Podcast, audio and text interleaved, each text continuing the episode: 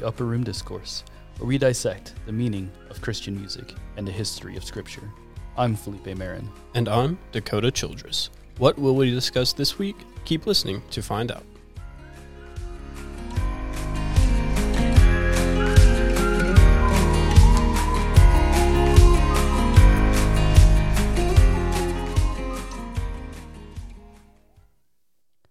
Hello, everybody, and welcome to a new episode of the Upper Room Discourse. I'm Felipe and Marin. I'm Dakota Childress, and this is actually going to be the start of a new series for Advent. Yep, very excited. You know, we had Thanksgiving. That was fun. It was a good episode. Yep. Go check it out. You know, shared some gratitude, things we were thankful for and all that. Mm-hmm. Uh, but now we get to the real season. The real reason to be thankful and have gratitude. Exactly, Christmas. Christmas, well, specifically Jesus Christ, yes. The reason for the season. Yes, the reason for the season. Uh, so uh, very excited to do this series on Advent. Uh, so I don't know if many of you listeners know what Advent is. Uh, do you know what Advent is, Dakota? I have a feeling, but go ahead. It, it's a Catholic thing, yeah. Is where it originated from, was with the Catholic Church. Uh, but it comes from the Latin word adventus, meaning arrival. Mm-hmm. And basically it's the four Sundays leading up to Christmas. Right. Which is why we're going to be talking about Advent. Uh, we're going to be going through the Gospels. Mm-hmm. Um, so we're going to be talking about, like, you know, different songs as well um, that have to do with this, you know, Christ, with Christmas. Yep. Um, you know, a lot of things, a lot of information is going to be the same. Um, but, I mean, it's going to be good. It's yep. Advent, so you can't talk about the same thing when it comes to Scripture enough. It's true. Uh, so today we're going to be talking about the first week of Advent, uh, which is hope. Is our first theme. So each week of Advent's going to have a theme. Uh, so I guess a little bit of history about what Advent is. Uh, so there's five candles. Uh, there's three purple candles and a pink candle, and they're arranged in a wreath. So they go around in a circle. And uh, there's also a white candle that goes in the center as well. Uh, so they light the candles every Sunday. So uh, there's going to be, so obviously four candles, four weeks. Right. And then the last candle is lit on Christmas Eve or Christmas Day. And in the case of this year, it's going to be on Christmas Day because Christmas Eve is on a Sunday. Sunday, yeah. yeah. Makes sense. Uh, so the first candle, which is a purple candle, it is called the Prophet's Candle, and it represents hope and expectation. And uh, essentially it symbolizes the anticipation of the Messiah, looking at the Old Testament and the prophecies foretelling of his coming. Right. And I think that's, um, you know, good, as we're going to be looking at Matthew today. Mm-hmm. Um, a lot of Old Testament references in Matthew, um, and we'll kind of go over, you know, the different parts of Christ's life. But yeah. if you if you read it, you can see those, you know, major points. Um, Matthew and Mark, very similar in their mm-hmm. um, style, where they reference a lot of Scripture, Old Testament, and how it connects to Jesus' life and how it's fulfilled. Yeah. Uh, so I want to bring up, this is probably like, I guess like the main Christmas verse that people always bring up, but Isaiah chapter nine, verses six and seven, everybody knows them. Uh, this is going to be the E S V version. Most people probably know the King James. Uh, yeah. I'd be one of those people that actually know the King James version over the E S V, but I think that's just because it's so well known. Uh, but it's written, it says, "For to us a child is born, to us a son is given, and a government shall be upon his shoulder, and his name shall be called Wonderful Counselor, Mighty God, Everlasting Father, Prince of Peace. Of the increase of his government and of his peace there will be no end, on the throne of David and over his kingdom, to establish it and to uphold it with justice and with righteousness from this time forth and forevermore. The zeal of the Lord of hosts will do this."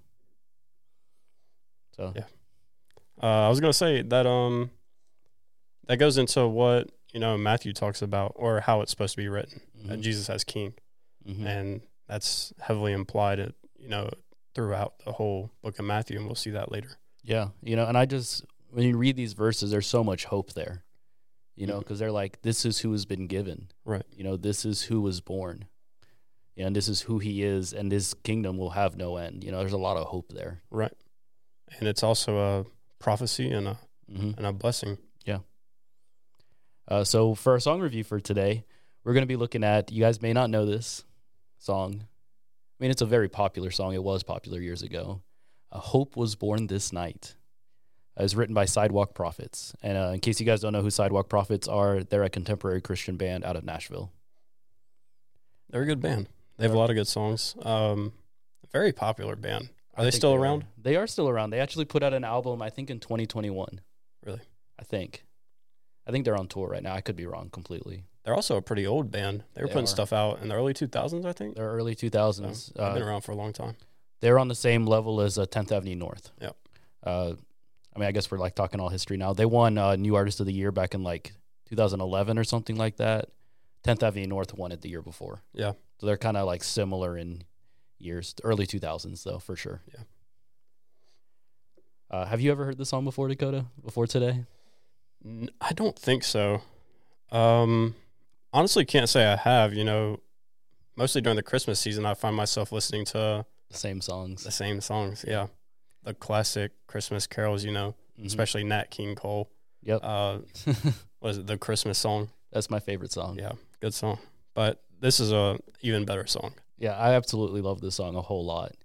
Uh, so a little bit of history on who Sidewalk Prophets are. You probably know their singles. Uh, so there was Live Like That, very popular single. Yeah. Uh, You Love Me Anyway. Pretty sure that was their first number one hit. Probably. And uh, The Words I Would Say. Another very popular, very well-known song by them.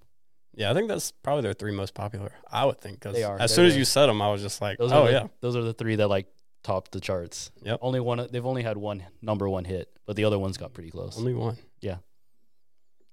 Uh, so this song uh, was specifically written by Ben McDonald and Dave Frey. Uh, so that would be the guitarist and the singer of the band. Right. Uh, and it was actually originally written in two thousand ten. And it appeared on a E P titled Come Now Our King, which was uh, had multiple various artists on it. And it was released by World Entertainment. And that was on November second of two thousand ten. So that's kind of like the first release of the single. Right.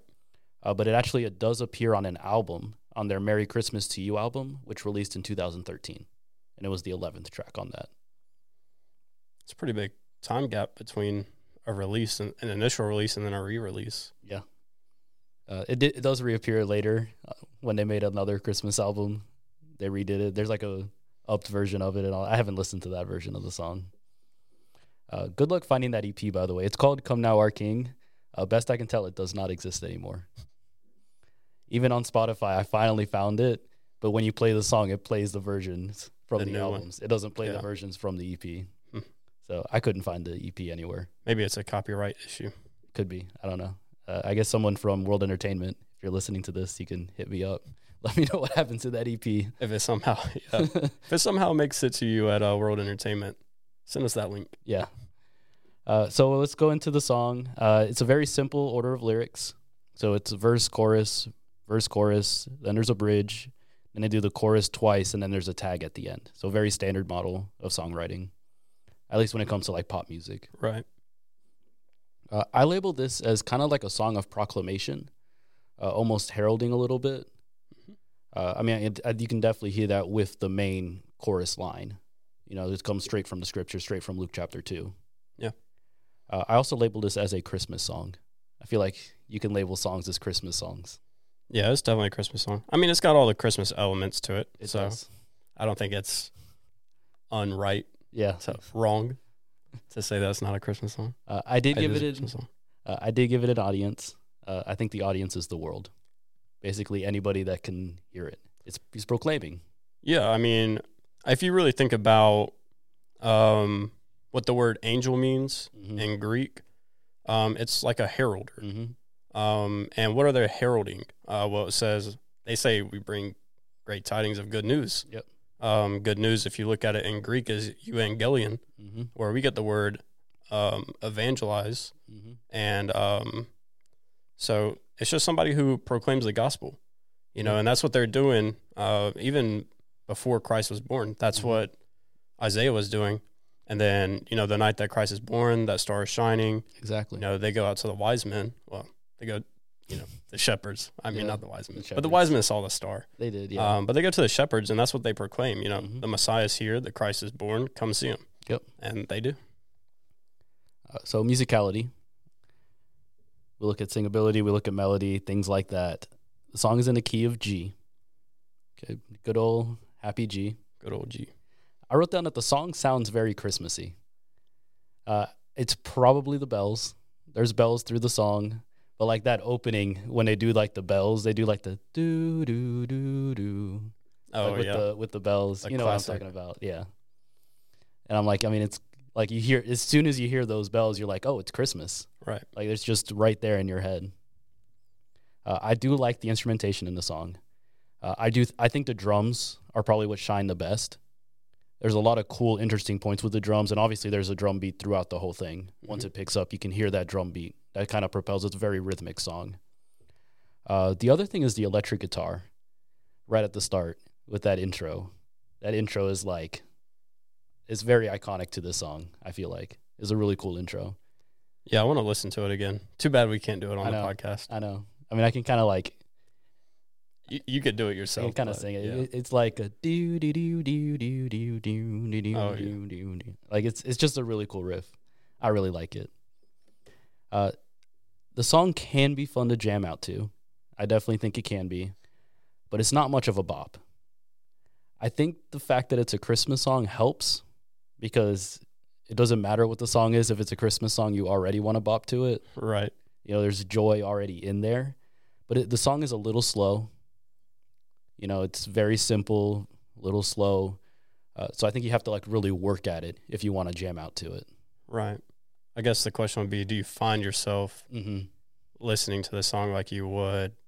Uh, and I don't even want the words to come out of my mouth. Mariah's Car- Mariah Carey's All I Want for Christmas. Yeah, that song is a bop. Yeah. In the, in the Christmas world, it is. Yeah. Um, what else did I have? The melody. Okay. So I've already mentioned it's simple. Uh, there is a little bit of trickiness in the bridge. Uh, he kind of draws out the notes a little bit. In the final chorus, obviously, he changes the melody slightly, not anything crazy, though. Uh, very easy to sing, I think. Uh, but what I really like about the melody is the way it's built. So there's two phrases in the melody. Uh, so obviously, we know the song is written in stanzas. You can see it on the lyrics. Mm-hmm. Song is written in stanzas. Uh, each stanza has two parts. At least melody-wise. Right. You know, and each of those phrases have a call and response.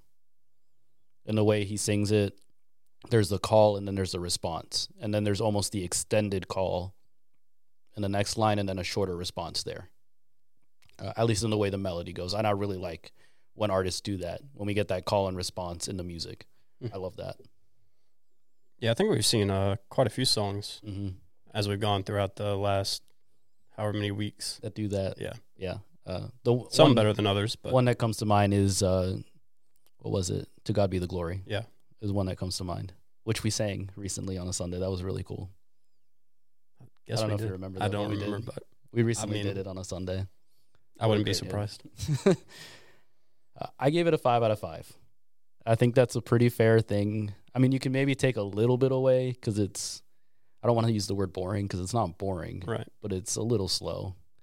Uh, but I don't like. I love the song. It's. I think it's a five out of five when it comes to the music. Yeah, I think when you think of Christmas songs, mm-hmm. uh, they're upbeat. Always. They got the bells, the jingles. Um, they get your spirit high, mm-hmm. um, especially for the season, whether you know it's a good thing or not. You know, mm-hmm. whether the song is secular or Christian. Um, obviously, I've only heard this song once, but I think it sounded pretty good. Mm-hmm. Um, it was kind of, you know, like like you said, kind of in the middle. Yeah. You know, not too slow, but not like crazy. It's not like yeah, not like jingle forward. Bells. Yeah, yeah, yeah. Uh, moving on into poeticness, this is basically looking at the flow, looking at the grammar. Uh, there is a lot of repetition in this song, uh, namely in the title. You know, "Hope Was Born This Night" is the most used. It's it appears in every stanza. It does, except for the bridge. It's in every stanza. Uh, I like, I do like a lot of the flow with how the song is structured. So obviously, I mean, we can talk about the storytelling. There's great storytelling in this song. Mm-hmm. Like you can see it in the verses. Like it's just like he does a great job of putting you right there where he's at, and you can you just can see the scene in your head. Uh, but the way the stanzas are constructed is what I kind of want to look at. Uh, so they're kind of three line stanzas is how I did it. Uh, depending on how you look at lyrics, they might split it into four. Uh, but I think the three makes more sense in the way they're structured. Yeah, I think that's uh, it's kind of mm-hmm. how it's broken up on here, yeah. on the website I'm looking at. Yeah. Uh, so there's A line. A line doesn't rhyme. Uh, B line does rhyme. And then there's C line, which C line is essentially Hope Was Born This Night is right. Our C line. Uh, and it do, it doesn't do us like perfectly like it could. Uh, but what I really love is how B line always references A line, and it kind of connects that A line to the C line. You know, we have our A line, tonight I can see a star shine, and its splendor fills up the sky. Mm-hmm. Then we have our B line, it's the same that appeared in the wise men revered. Mm-hmm. And then our C line, when hope was born this night. And I think that's a really cool flow. And you can see that throughout, even in the chorus. You know, our A line, glory to God in the highest, peace on earth, goodwill toward men. And then our B line, let all of the world sing that chorus of joy, because hope was born this night. You know, I love that flow. I think it's a really cool flow that this song has. Yeah, it is. Uh, I was yeah the the beginning mm-hmm. sets it up, mm-hmm. and then the second half of it just kind of you know expounds on it. I think yep. you see that a lot in Scripture too, especially with um with the Psalms. Mm-hmm. Uh, it's a very specific writing style. I think we probably talked about it before, um, and I can't think of what it's called, but it's exactly as you described it, yeah. where you know you have the first line. It says you know something. Mm-hmm. Um, so which in this case we'll take you know verse one, tonight I can see a star shine mm-hmm. and its splendor, and then he explains it you know the same that appeared in the wise men revered mm-hmm. uh, that, and it really does set up the scene yeah. like in your head. And I think that's also a very um, you know good job on their end mm-hmm. of you know word usage yes and getting that imagery into your head so that you can see it. Yeah, it's a very poetic song. I love it. Like, if this was, like, in a poetry book, I think it would be, like, ten stars. Yeah, honestly, I could see this being, like, a, uh, you know, the children's picture books for yep. Christmas? Yeah. One of those. Because it almost has that kind of it flow does. to it, like a... It does. Like an almost Doctor Seuss kind of flow. Mm-hmm. I didn't think about that. It does. That's really cool. I give it a five out of five. I don't think there's any argument on that at no. all. Like, even with the rhyming, like, I always love when they do rhyming and when they do it well. Sometimes it's hard to rhyme well, but in this song, they rhyme pretty well. Uh, moving on into evocation, the vibe check. Uh, I do think this passes the vibe check. In probably most Christmas songs will pass the vibe check. Not all of them. I mean, there is uh, Baby It's Cold Outside. That does not pass the vibe check. Yeah, and then there's that one about um, the kid trying to buy his mom's shoes. Yeah, that's pretty bad too. Doesn't pass the vibe check either. But this one does. I Absolutely. mean, I definitely. Think, oh, well. I was gonna say, definitely. Like, like we've been saying, just kind of evokes the feelings that need to be there, mm-hmm. uh, the right feelings, because this is a Christian contemporary Christmas song. Yes, I, I wrote down that it does what it intends to do. It gets you in the mood for Christmas, but and it's my favorite part. It reminds you about what Christmas actually is and what it represents. Right, the birth of Christ. You know, I say, you know, my only one gripe about Christmas in general mm-hmm. and even, you know, songs, Christmas songs, is that we focus so much on the night Jesus was born. I know. And it's like, you know, Jesus had a whole, you know, thirty-three years to live. You know, we don't have to just celebrate his birth at Christmas. Uh, but I this, guess that's just become the tradition these days. Is, like, is that like the start of a Talladega Nights joke? No, not this time. Uh Uh, not, I would not recommend watching that movie. It's pretty, I mean, it's a funny movie, but it's a very inappropriate, very inappropriate movie. But they do reference about how like they like the baby Jesus more. Yeah. Which is a funny scene. I mean, I, I wouldn't recommend watching that scene. Actually, it's pretty bad. No. Uh, anyways, I wrote down the biggest feeling evoked from this song is hope. That we can have hope because of the night when Christ was born. Right. I think that's the biggest feeling you get out of the song, out of anything. I gave it a five out of five. Uh, I really, like I said, it's not like I was trying to give it a perfect score, but at the same time, I was like, I don't see anything negative. Like, I don't see any reason to take away when it comes to, like, the feelings you get from listening to the song. Yeah, like I said, my only negative thing is kind of what I just said. Mm-hmm. The whole, you know, we focus so much on on the birth, on the birth of Christ, yeah. you know, and I I kind of hope we're going to go over that one song um, that you say is not a Christmas song. In the future. Oh, that's right. Are we going to go over that we one? We are going to be going over the Christmas song that's not a Christmas song. Yeah, so look forward to that. But, you know, I think it's perfectly fine as well. You know, if you made a Christmas song, mm-hmm. that's about, like, something else in Christ's life. Yeah. Not just his birth, but, yeah. you know, it's kind of whatever. Yeah, what if they like gave us one out of like the Old Testament prophecies or something? That'd be cool. It would. I mean, you could probably make a Christmas song out of like Isaiah fifty-three. Yeah. I don't see why not. Yeah. I mean, most Christmas productions, they don't just do the birth. I mean, they also do the death, burial, and resurrection. Yeah. I feel like we've gotten too set up in this way of we reserve Christmas for mm. the birth of Christ, and then we reserve Easter for mm-hmm. the death of Christ. And then somehow it just magically pans out. I say magically, to where we just teach the rest of Christ the rest of the year. Yeah. I don't know. Uh, I think it's just kind of weird, but what if we just reversed it one time? We made Easter about the birth of Christ and then Christmas hey, about his death. I mean, that'd be I mean, nothing wrong with that. No, um, for sure. But I guess this is how we've been celebrating it. Yeah. For thousands of years now, thanks to the Catholic Church. Yep. And their Advent season. Uh, moving into the scripture, uh, I have a lot to say here. You know, the song does have direct scripture quotation, which I love. I do think there's some lyrics in here that maybe can be theologically confusing. Uh, I definitely think Christians can have a lot of disagreements over some of the way the lines are said and kind of the teaching aspect, you know, which I hate to kind of like analyze that deeply, but you kind of have to in some parts of the song. Uh, so obviously I want to start with the best part of the song, the chorus of the heavenly host, which is found in Luke chapter two, verse fourteen. Yep.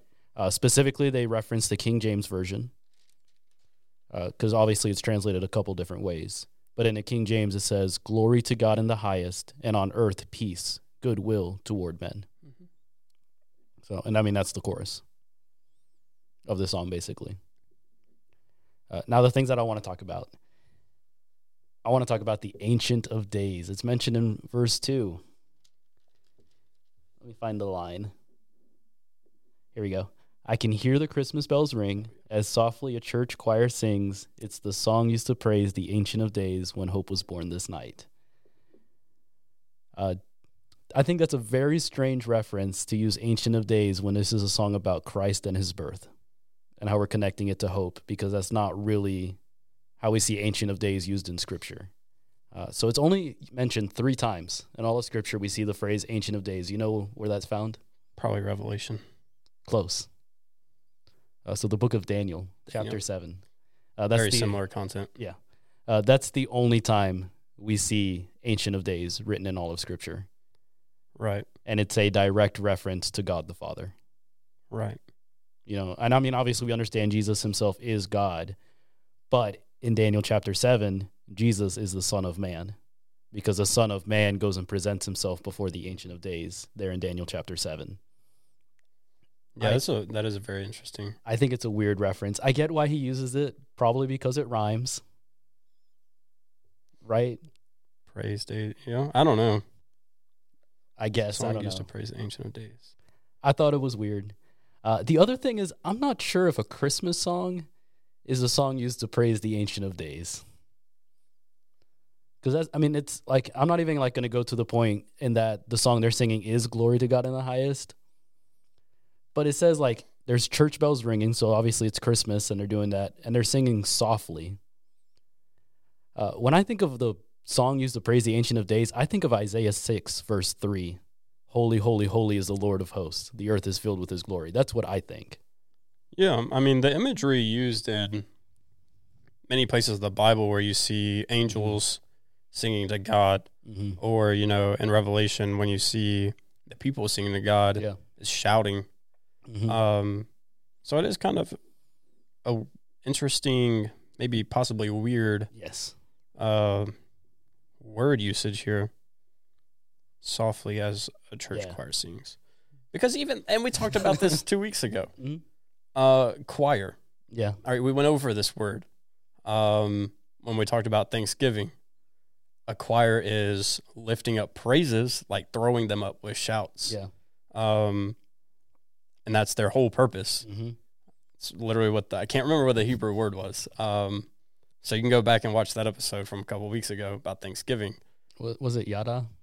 I think it, toda and yada. Yeah, yeah. I believe so. Um, so yeah. Like, go listen to those, because one of them has to do with a choir. Mm-hmm. I believe it's Toda. And you're throwing praises out, yeah. not softly singing. God, it's praise God, yeah. you know. Very interesting, I guess. The other thing I want to talk about is the use of metaphor in this song, uh, which I think is the right word. Uh, I'm not that good on literary devices. I think metaphor is the right word. For which part? Uh, the whole song. Uh, he he's he's equating the night, like the current night, with the night of Christ's birth. You know, he doesn't say when hope was born that night. You know, it's when hope was born this night. You know, because he's kind of putting himself into that spot. You kind of you can kind of see that in the storytelling through the whole song. Yeah, I think it. I don't know if metaphor is the right word. I don't think it is, but it's the only one I could think of. I, it's almost like um, superimposing yourself mm-hmm. into the story with like modernization. That might be the better way of phrasing it. Uh, and what that means is um, is it like this? So. Out upon the snowy fields, mm-hmm. um, and you know the Christmas bells ring. Christmas bells ring mm-hmm. um, softly as a church choir sings. Um, so it's like he's trying to. They're trying to connect both yeah. the, you know, scripture and um, the setting that we get from scripture, and then, um, like you would superimpose something into a picture. Yeah, um, doing that same thing with elements from modern day Christianity, mm-hmm. which I don't know what they're trying to get at with that. I I find it interesting. Like, let's start with the night. Okay, Jesus was not born in the winter. Right. Jesus was not born on Christmas Eve. Obviously, right. This winter night is not the same night. Obviously. Yeah, and I think that's what we get a lot confused mm-hmm. is that, you know, Jesus wasn't. Most likely born at the time of year we think he was. No, it, it like the springtime somewhere yeah. around there. And there's, even then, like debate. Even then, when you get to um, like the Magi and all of that, they were probably who knows what time of year it was. Oh, they were definitely time afterwards. Yeah, it was like two or three years possibly. There, there's a reason why Herod said every kid two and under. Yeah, because Jesus could have been as old as two. Yeah, and so I think it's you know very interesting when you start. Bringing out things like, you know, snowy fields mm-hmm. and you uh, start taking everything we know of Christmas and applying that logic to yeah. the birth of Christ. Because it's not technically accurate. Right. Uh, the other thing I want to talk about is the star. Obviously, there's no way that the writer of this song is seeing the same star. Like, I mean, I, I know it's like a literary device that they're using here, but at the same time, technically, you know, there's also a lot of debate on what that star was and what it looked like and how it moved and all that. There's a lot of debate about that. Yeah, I do remember a couple of years ago. Um, it's probably about two or three years ago now at this point. Mm-hmm. Um, there was a whole thing on the news about there was this one star. Do you remember this? I don't remember this. Um, so it was on the news uh, and everybody talked about it. It was mm-hmm. this star that hadn't been seen in like two thousand years. Mm. And it was only appearing like during the winter months. And then it hasn't, as far as I know, like for the past few years, it hasn't been back. So they were like, is this the star, the same star that interesting um, was around when Jesus was born? And I think they calculated it to be like of, of the similar mm. time when it last appeared, but I'm not going to, you know, sit here and put any credibility into yeah. that. Um, because, you know, for all we know, that one star that appeared the night Christ was born, all the way until the wise men mm-hmm. uh, found him, could have just been a, you know, a freak thing that God did. I, I use that word kind of lightly, but it could have been just that one instance of God creating a star for one specific purpose, kind of like mm-hmm. the fish that swallowed Jonah, mm-hmm. um, and then never again it'll be seen. Exactly. And I mean, again, there's so much debate. Like some people are like, it's just like, there were like three planets that like got together and like a line. Yeah. So it looked like a really, really bright star, you know, then you have to like define, you know, what are stars? You know, there's people that, you know, don't even believe that there's an outer space, you know, it's a whole yeah. thing. Like, I mean, like there's a lot of debate on that. Yeah. So I don't know if I would want to equate that to a modern day. Yeah, like that's I would a just dangerous thing. Yeah, with stars and stuff. Um, I mean, they even say like I don't. I mean, I don't know why we're going so deep into the star, but I mean, they even say like you know some of the lights we see from stars now mm-hmm. they've already exploded. Like yeah, that's true. They say that two billion years ago, and it's like, bro, the universe has only been around for a few thousand. Yeah. So who knows? You can't trust science. Is what we're getting at, and be careful of what I'm saying is be careful of, you know, placing our presuppositions, our tradition, mm-hmm. um, into the Christmas story. Yeah, we have to do proper exegesis of the scripture. Yeah, you got to look at scripture properly. And I mean, if you're doing it for, and I think this is what they're getting yeah. at, is like a, is a, um, a literary device of yeah. some type.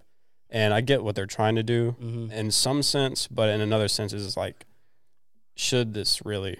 Yeah, and I think if you're mature enough and like understand what they're doing, it's like you're fine. But I feel like a young Christian that doesn't know, you know, like all of a sudden they're being taught bad theology, mm-hmm. you know, because all of a sudden they're not taught what the actual scripture said. Right. They're being taught that, you know, shepherds were out on a snowy field. And exactly.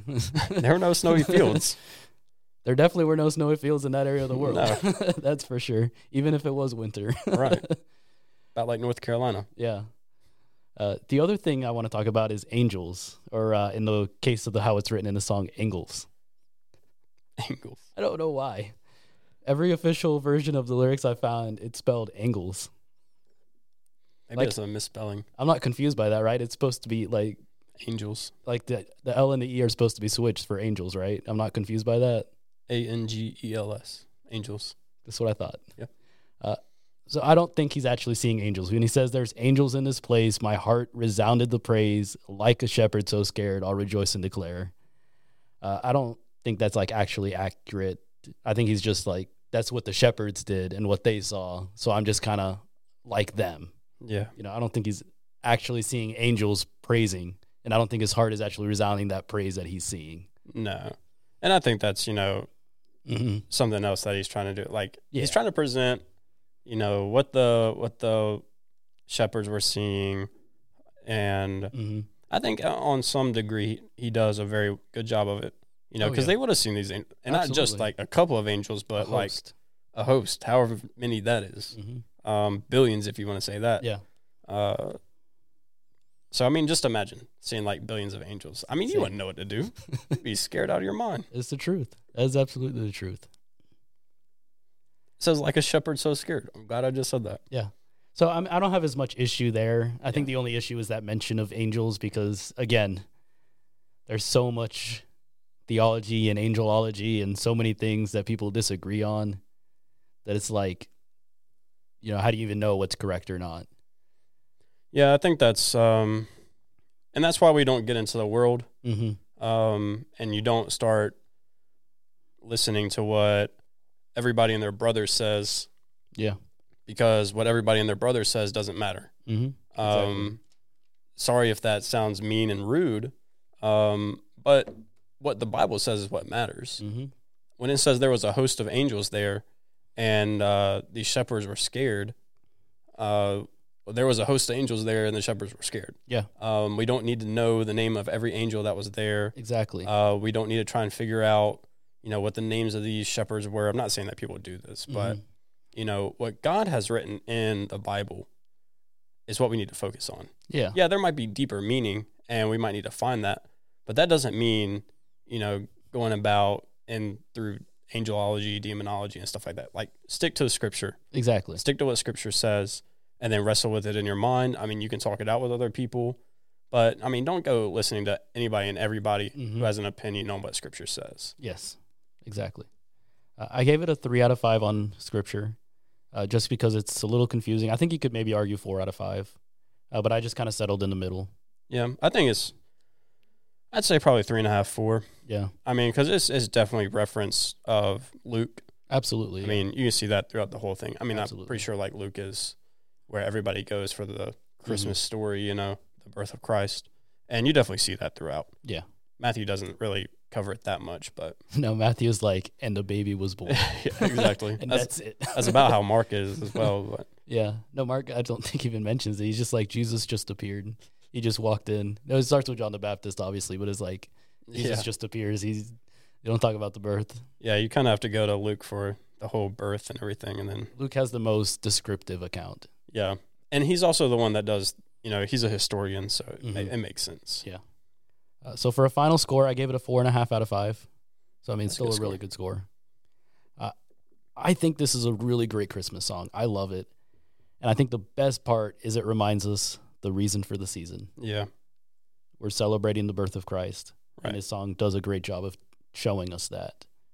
Yeah, and I like how it ends. Mm-hmm. Gloria, Gloria, glory to God in the highest, peace on earth, goodwill to all men. And I mean, obviously, it's also left at the very end. You know, the tag. We didn't even mention the tag. I know hope was born this night because Christ was born this night. There's your main idea of the song, yep. Right there. Right in the last line. Not much else to be said. Yeah.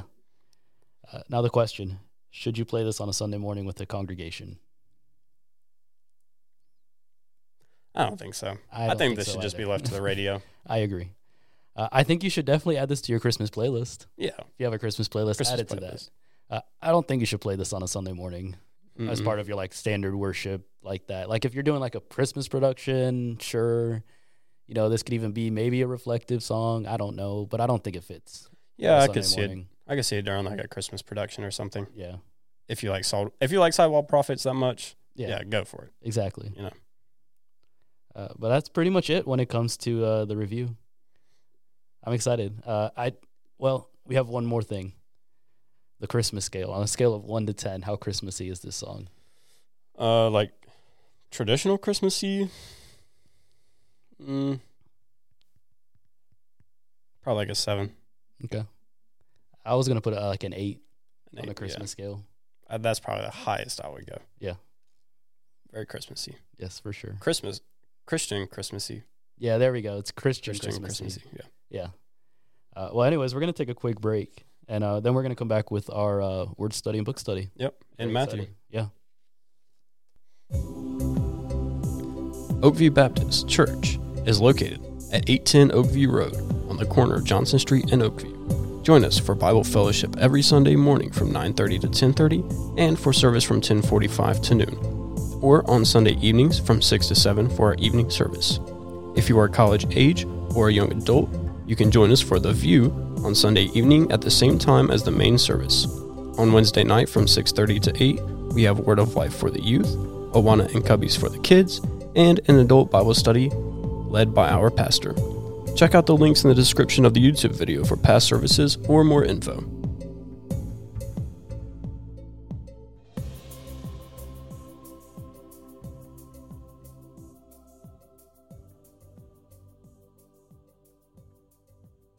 And we're back um, from that short little break. Yeah, it was short for you guys. It's been a couple days for us. Short for you guys, yep. Uh, some things had come up, so... Yeah. Here we are. We're in different clothes.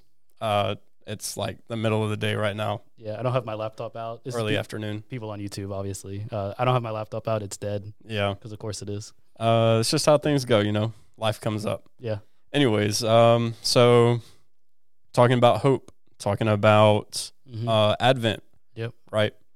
And we're going to be looking at, you know, the first of the Gospels, um, at least, you know, in your Bible. Mm-hmm. Um, not necessarily written first. Mm-hmm. Uh, we'll get to that in a second. And then we're going to be looking about this word hope. Uh, we're also going to be looking at, I think, the word king as well, if I have that down here. I do. Yes. Um, but, yeah, let's just go ahead and get started. Um, what do you know about Matthew? Uh, I know that uh, it's got a lot of Old Testament prophecies that we see uh, fulfilled and mentioned. Uh, I know Matthew tends to write towards, like, Jewish people. So, like, there's a lot of Jewish references. So if you're a Jew, you would really kind of catch those references while you're reading. Yeah. Um, now, what do you know about Matthew being written? Um, is this the first gospel written? Is it the second? It's not, right? Was I'm trying to think. Wasn't it Mark that was written first? Yeah, it's kind of debated mm-hmm. um, whether it's this one or Mark. I think most people will lean towards Mark. Yeah. Um And I think it's just because of, like, structure-wise, content-wise. Um, and Matthew and Mark are very similar. Yes, they are. Uh, you know, a lot of similar details, similar writing styles, um, just a few different, you know, things here and there that are, you know, put in different places. But overall, very similar. Um, so we kind of just want to go ahead and get into it. Um, and you got to remember when this is written, right? Mm-hmm. Um, just like every single book of the Bible, it's written two thousand plus years ago. Mm-hmm. Uh, so what we're looking at here with Matthew um, is first century, all right, A D. Um, and A D does not mean after death. Uh, it's Anno Domini, in the year of yes, in the year our of the Lord, Lord or, or the Lord. Lord. Yeah. yeah. Um. So first century A D, so the first one hundred years, right? Um, is sometime when Matthew was written. Not too entirely sure. Mm-hmm. Um, could have used Mark as an example. You know, kind of like I said, different or a very similar writing mm-hmm. styles, very similar structure, and things like that. Um, but one one of the cool things about Matthew. Um, is how it presents Jesus. Yeah. And that's as a king. Mm-hmm. Um, and what what's the problem with how Matthew presents Jesus and the Jewish people? Does that make does that question make sense? Possibly. Are you talking about like the king that they expected yeah. versus the king they got? Exactly. Mm-hmm. Yeah, so what kind of what kind of king were they looking for? I mean, obviously they were looking for someone on a white horse, you know, coming in to get you know, get rid of the Romans who are in here kind of in charge, mm-hmm. you know, kick out the Romans and establish, you know, Israel again as a nation. Yeah. And what did they end up getting? They got the servant king, the king that came, you know, to serve, to give his life. Mm-hmm. And he was born in that manger, you mm-hmm. know, and if you don't know what a manger is, it's basically like a trough for, mm-hmm. you know, feeding animals. And so he was born outside. Um, but yeah, so just get into some of the content of Matthew. Um, you know, Matthew chapters one and two, kind of title these the early days. Mm-hmm. Um, you know, you get the genealogy, and then that's chapter one, you know, the vision to Joseph, and then chapter two, visitors arrive, the Magi, of course. Yeah. And what, and you know, we have this huge misconception about Magi. We and do. what, and what is it?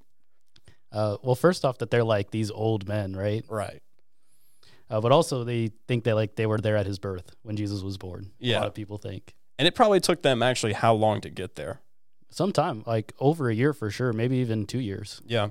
And we also have to remember that there might not have been just three wise men. No, they, was, they probably been, had like a whole procession and everything. Yeah, yeah. These dudes were rich. I mean, we can we can look at the things they were bringing. Mm-hmm. Myrrh, frankincense, and gold. Yeah.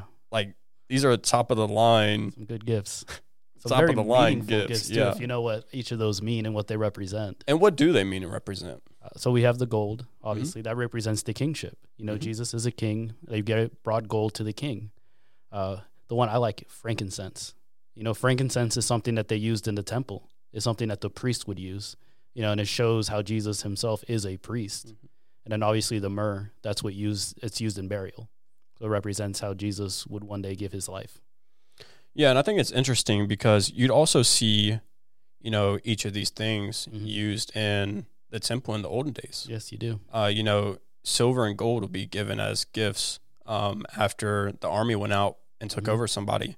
You know, incense used during um, sacrificial celebrations. Yeah. And then, um, yeah, the myrrh, mm-hmm. you know. And so... that's chapters one and two, you know, just talking about the wise men, talking about, you know, the birth of Jesus. Uh, in Matthew, not much happens here. Um, he does actually go through, like, the list of all of, you know, Jesus' ancestors, and then yes. we get something interesting in here, right?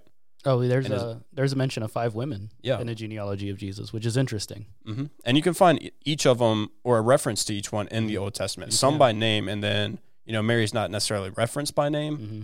uh, but she is referenced. Yeah, you know, I brought up the verse, you know, the virgin shall conceive mm-hmm. and give birth to a son. Right.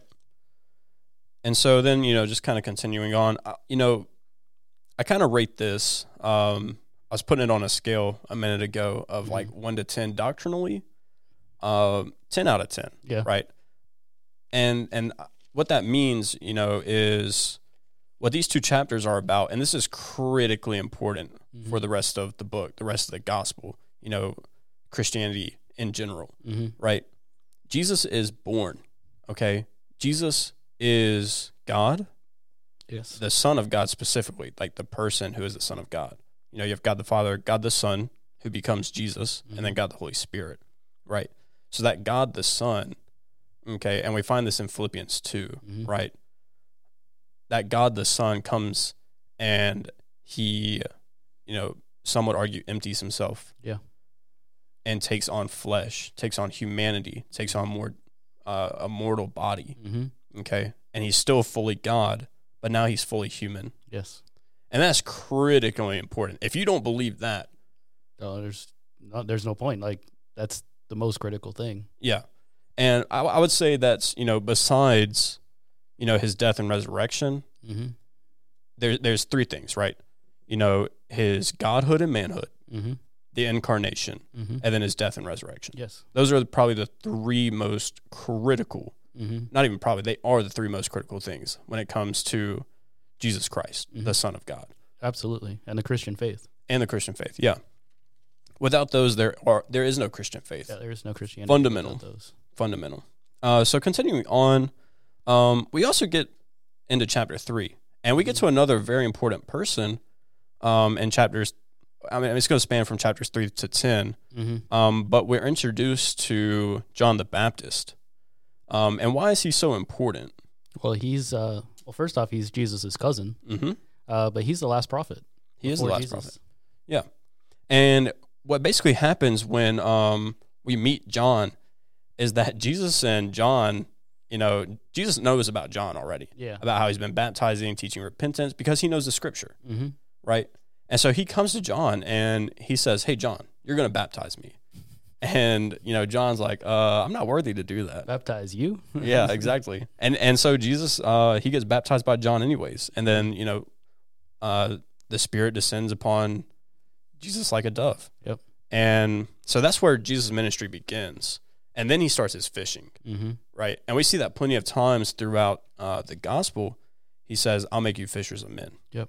But to make fishers of men, you've got to be a fisher first. Mm-hmm. And that's what Jesus is. And so he goes um, and he starts his ministry in the wilderness, forty mm-hmm. days and forty nights. We all know mm-hmm. lots and lots and lots of Deuteronomy quotes here. Mm-hmm. And we went yes. through them all when we looked at Deuteronomy. So you can go check that podcast out. You know, keep on going. And I... And you said earlier, this is, uh, we were talking before the, mm-hmm. you know, the break, um, but chapter five, mm. this is the Sermon on the Mount. Sermon on the Mount, the best sermon ever given. Yeah, and this is one of your favorite passages, if mm. I'm not mistaken. Absolutely. You I'll, know, yeah, go ahead. I was just about to be like, you know, here at our church, you know, we spent a long time just in the Sermon on the Mount. We did five, six, and seven, a series on just that. Mm-hmm. And then recently we did the whole book of Matthew. So we did the Sermon on the Mount again. How, yeah. how many weeks did we spend? I mean, we spent like three months just on the Beatitudes. Probably something like that, maybe longer. Spent over uh, a year in Matthew. Yeah, over a year in Matthew. Lots of content. But um, and he goes through literally, uh, you know, starting in verse seventeen, you know, the kind of subtitle in my mm-hmm. in my Bible here is Jesus teaches about the law. Mm-hmm. And, and that's kind of, that's literally what he does. He just goes through the law and expounds on it, and uh, he makes it applicable. And I think one of the interesting things about Jesus' teaching style is that things he teaches, he puts uh, kind of obscurely mm-hmm. so that the people have to, you know, force themselves to come to an understanding. It's true. And he speaks in parables a lot because of that. Yeah, we see that a lot later in the book. We see it over and over again, him using parables. Mm-hmm. And one of my favorite things that happens here, uh, we talked about this Um, the Leviticus, mm-hmm. I believe it is, when we went through all the laws, those yeah. those two weeks. Um, chapter eight, we get a very important passage here, okay? Mm-hmm. Um, Jesus heals a man with leprosy. Yeah. Uh, as far as I know, and I talked about this, I think it was Leviticus, mm-hmm. but as far as I know, um, this is the only reference to a Jewish man mm-hmm. being healed of leprosy. And that's important because nobody in the Old Testament There's yeah. no reference to it. Yep. A Jewish man with leprosy being healed. And they had a whole law for it. So go so they did.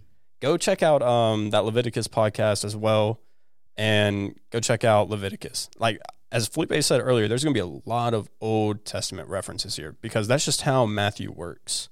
Uh, he has a lot here. Like, Luke is the historian, mm-hmm. but Matthew is is writing this for the Jewish people, and mm-hmm. they know the scriptures. Yep. And so they're going to know all these references.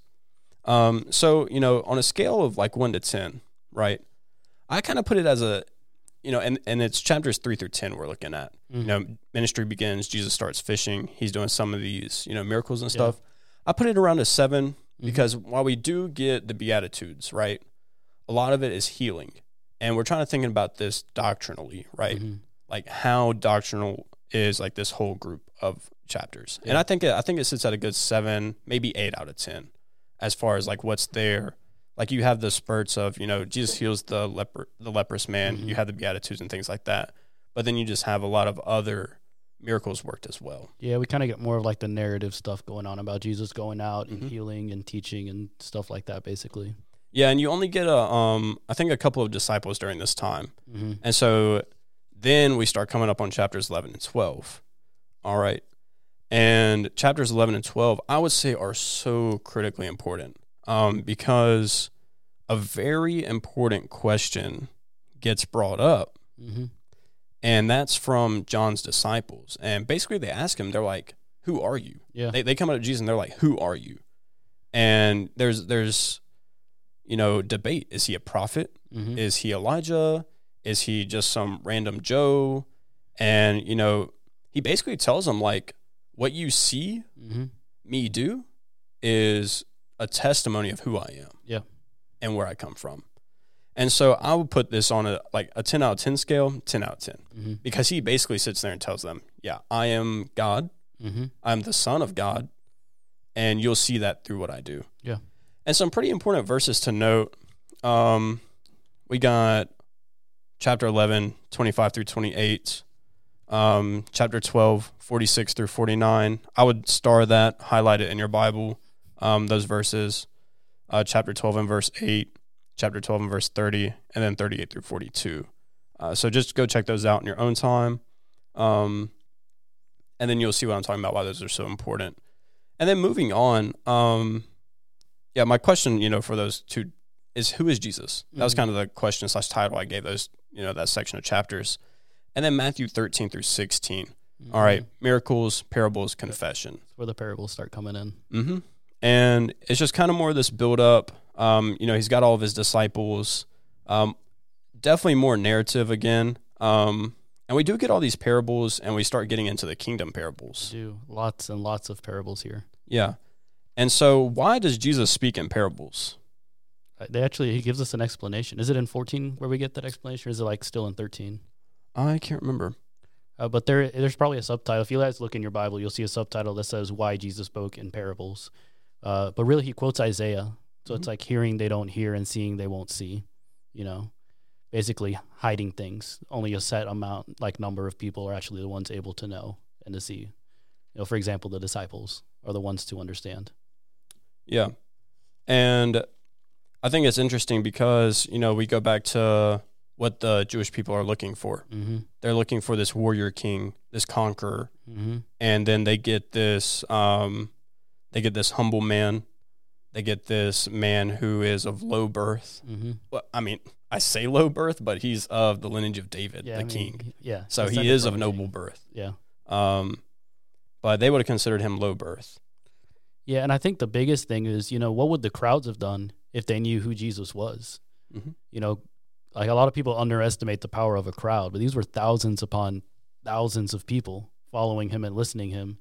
You know, if they had any idea that they thought he was the Messiah, the King, you know, they would have immediately, you know, marched him into Jerusalem and been like, take your throne. Yeah. You know?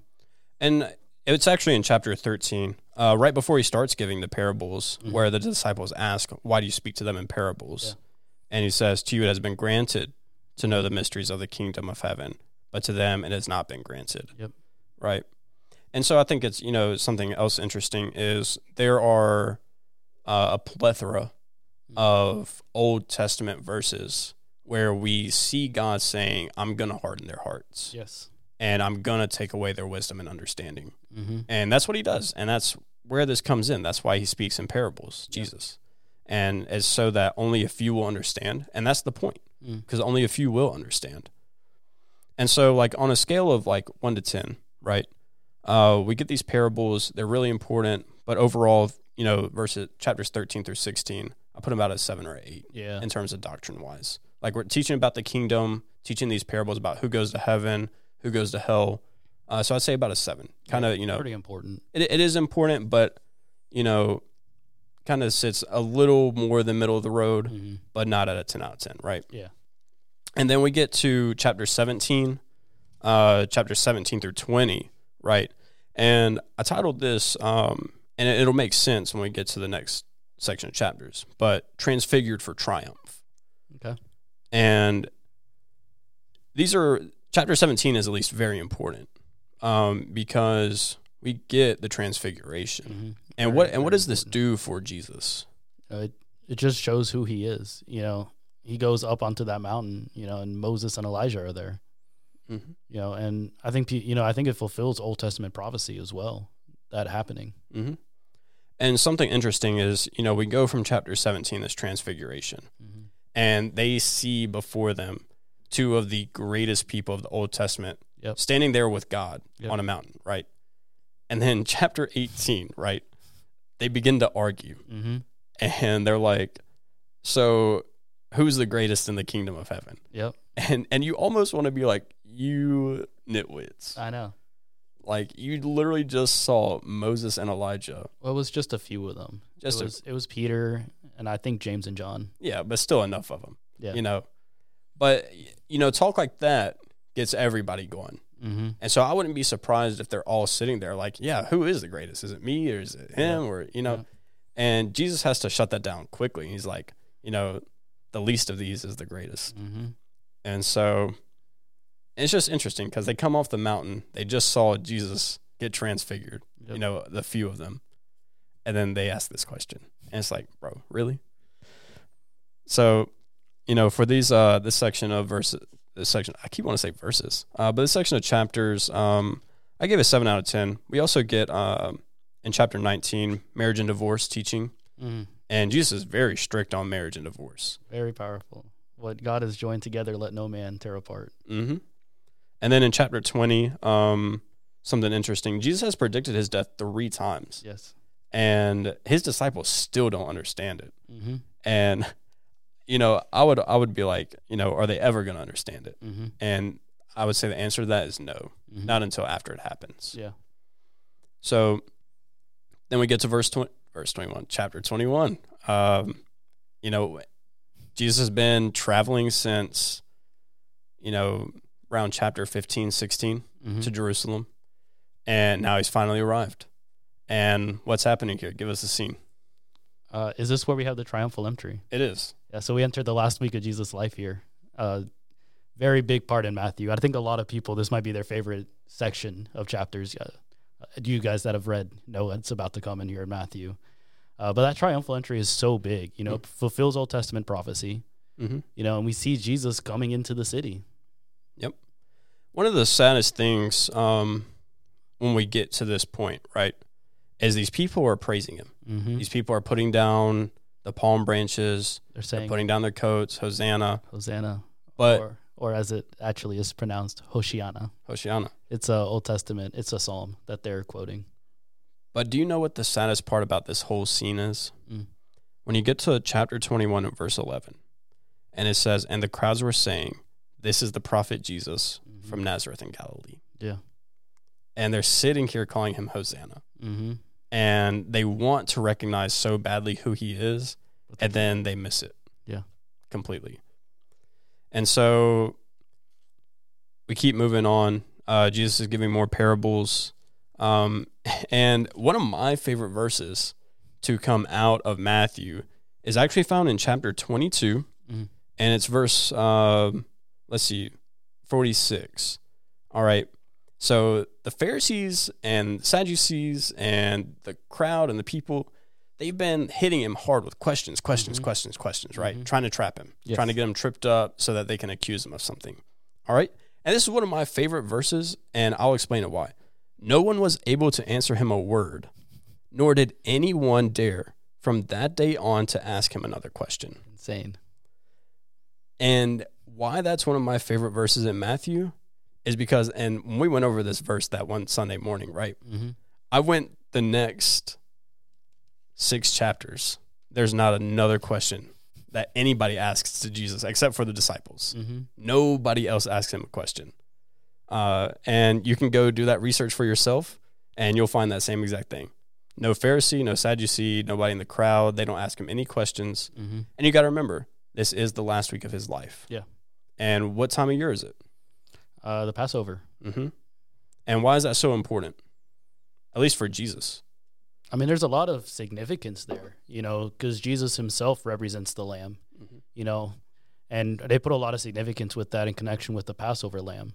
Mm-hmm. You know, we really just the idea of atonement and Jesus and basically God passing over. That's what it was. God passed over, you know, the houses of the Israelites there in Egypt. Yeah. And if you want more information on that, uh, go, uh, go listen yeah. to the Deuteronomy uh, podcast, that do some is, research yeah. and just read Deuteronomy in general. Like, it goes through, you know, what the priests have to do to set up mm-hmm. for Passover and for the sacrificing on the Day of Atonement. Yep. And so that's what we're going to see. And so really this whole section, um, you know, starting in chapter twenty-one goes through twenty-eight. Mm. And so I kind of titled this, you know, Thy Kingdom Come. Yeah. Or The Return of the King, right? Uh, was it Star Wars? Star Wars reference, yeah. Uh, I don't think it actually matched up to the episode, uh, Return of the Jedi. I tried to make it like as close as possible. That'd be funny, yeah. Uh, but it kind of has some, it has some truth to it though, right? Mm. Um, because we get to the end, okay, we get all the way to chapter twenty-eight, mm. and Jesus' last words, right? And he says, mm. you know, when they saw him, they worshipped him, but some were doubtful. And Jesus came up and spoke to them, saying, all authority has been given to me in heaven and on earth. Go, therefore, and make disciples of all nations, baptizing them in the name of the Father and the Son, so in himself, and the Holy Spirit, teaching them to observe all that I command you. And then this is and this is why it's the return of the King. Mm-hmm. And lo, I am with you always, even to the end of the age. Yes. Right? So we know he's going to come back. And you know, if we were reading Luke's gospel, we'd go straight into Acts after mm-hmm. this. Yeah, it looks like a part one, part two. Mm-hmm. And it gives us more context onto what happens a few days later. But, you know, he goes into the sky. Mm-hmm. You know, he's he's taken up, and the angels are like, he's going to be back in the same way you just saw him go. Mm-hmm. And so that's why that's kind of why I named it Return of the King, um, because he, that's what he's going to return as, yep. the King, mm-hmm. the one and only. The King that they expected. Exactly. And more. On the white horse. Yep.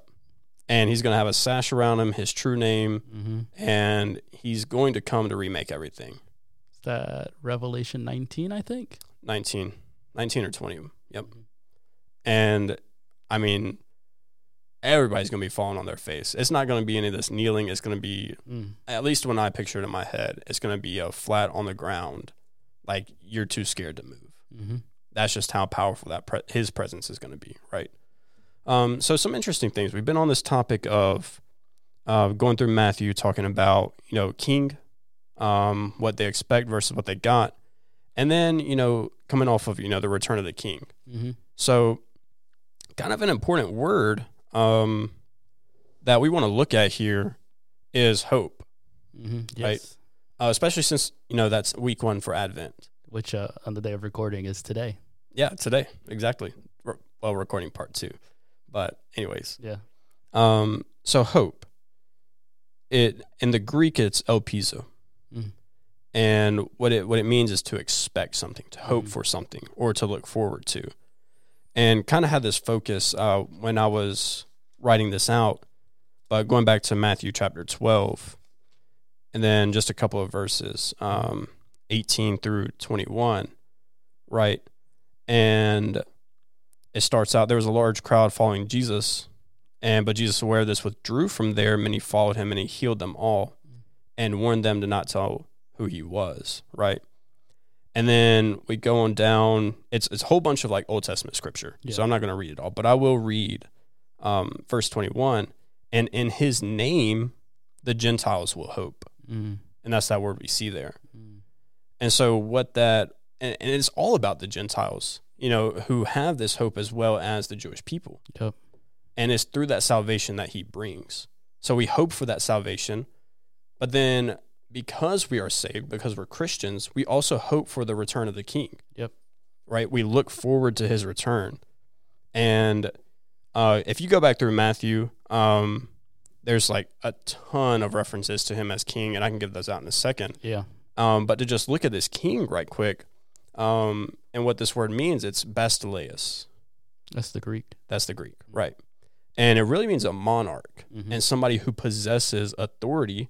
And, you know, this is what Jesus says, right, in chapter seven, verses twenty-eight and twenty-nine, when Jesus had finished these words, the crowds were amazed at his teachings, for he was teaching them as one having authority and not as their scribes, mm-hmm. right? So he knew what he was talking about. These yeah. scribes and the Pharisees, you know, they didn't know what they were doing mm-hmm. compared to Jesus. Like, they didn't have any knowledge at all. Um, and then just, you know, a couple other references to throw out there, First Timothy one seventeen and Revelation nineteen sixteen. Yeah. We also see this word used. Um, but, you know, and we kind of already answered this question, but why does Matthew write? Um, you know, you said to the Jewish people, mm-hmm. right? And to show that these prophecies are fulfilled. Mm-hmm. And while I think that is true, we're never really given a specific reason. You know, like usually Paul gives us like, I'm writing to yeah. Ephesus or something like that, but we're not really given that with Matthew. No, we're not. And I don't think that's a bad thing at all. I don't think that takes away from any, you know, uh, credibility mm. that we have with Matthew. Um, and who did he write to? You know, same same thing again, Jewish people. And that's actually what I wrote down as well. Um, people unsure if Jesus really was the long-expected King and Messiah. Yeah, and I think with all the with all the Old Testament references, we see that. And so when we can answer this as well, first century, mm-hmm. so a long time ago, and it's still held up today. Yeah. Um, and so I kind of want to right quick run through a few of these, you know, references in Matthew to King, and you know why that's important. You know, Matthew one one, uh, Matthew two two, chapters five through seven, where he's speaking with authority, right? Um, I starred chapter twelve, verses one through eight, mm-hmm. um, chapter thirteen, twenty-four through fifty-two, uh, twenty-one, through, twenty-one, one through twenty-six. And some of these are going to be references to David mm-hmm. or where um, he's doing something similar to David, like in chapter twelve, right at the beginning, they're, uh, they're walking through a field and the disciples are eating from mm-hmm. the grain. And Jesus is like, why are you chastising them? David did the same thing. Mm-hmm. And so very specific parallels to him and David. Yeah. And I think that just shows off, you know, his kingly state very well. And it's intentional. Like Matthew does things with intentionality. If you really study the book, you'll see Absolutely, that. Absolutely, he does. And then chapter thirty-five, verse thirty-one, uh, chapter twenty-seven, uh, verses twenty-seven through thirty-one, and then um, verses thirty-seven and forty-two, right? And in some of those, um, you know, God will use Satan's antics to prove his point. Yeah. Right? Even when it falls on deaf ears. And if you go read chapter twenty-seven, you'll kind of see what I mean by that. Um, but, you know, Jesus is the king. He is. And there are so many Christmas songs that talk about Jesus being king. Mm-hmm. Um, Joy to the World. Yes. Lord, technically. Yes. Um, is, you know, Kyrios, Lord, mm-hmm. ruler. Uh, would be like a synonym. I mean, I mean, verse two, the Savior reigns. Mm-hmm. The Savior reigns. Mm-hmm. And so I think we really need to, uh, you know, we need to understand that, yeah, Jesus was a child, right? Mm-hmm. But I think what we should really be focusing on is, you know, Jesus came, mm. he was man, he was king, he is king, mm-hmm. and he's going to return as a triumphant king. Yes. Just like they, you know, praised him upon entering Jerusalem, you know, the whole world is going to be worshiping him, mm-hmm. whether they want to or not, when he returns rightfully. And so I think during this holiday season, you know, we just need to remember that, that he's king. He rules over everything. Mm-hmm. Uh, you know, he watches and he's waiting and he's going to come back when he's ready. Yeah, that is true. Any final thoughts? And so, like, overall, um, this is my final thought, right? I know, just that. Uh, uh, but overall, I would say, like, you know, if I was to give, you know, Matthew a rating for doctrine, mm. right, overall, I'd say it sits at about, like, a nine, eight and a half, nine out of ten. Okay, yeah, I would agree with you on that. Because it does have a lot of narrative, um, but there are very important parts, like, you know, chapters one and two, mm-hmm. the transfiguration, his death, the healing of the leprous man, even though that's, I think that's very important for Scripture as well. Yeah. Um, and especially the parts where, it, uh, you know, you see Scripture referenced and, does, mm. and reference to something he does, like Old Testament Scripture. Um, but any final thoughts? Yeah, I mean, I think I'd agree with you on that. Uh, I think I'd place probably Matthew and Mark. I'd place a little bit higher. Mm-hmm. Uh, I think I'd place them above Luke for sure. Yeah. Uh, but then we have John, and John is just the ten out of ten. Yeah, when John, it comes to doctrine. It's like, yeah, if it could be above a ten out of ten, it would be. Yeah, John is so heavy mm-hmm. when it comes to doctrine and his style. Yeah, that it's like a category all its own. Mm-hmm. You know, we kind of got to, and it's kind of funny because, you know, when you think about Matthew, Mark, and Luke, mm-hmm. um, you know, they have so much more in common with each other. Yeah, the synoptic than, gospels. Yeah, the synoptics.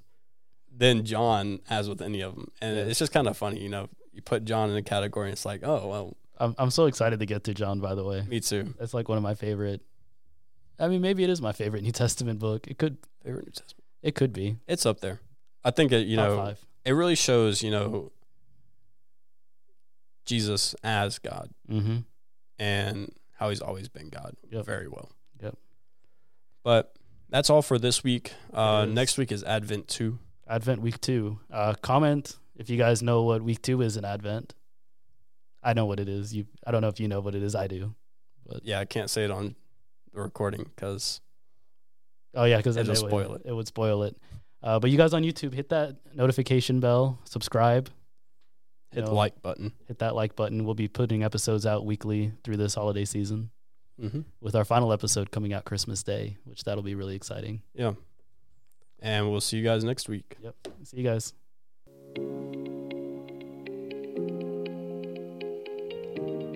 You have reached the end of the record. Thank you for listening. Subscribe to our YouTube and also find us on Apple Podcasts and on Spotify.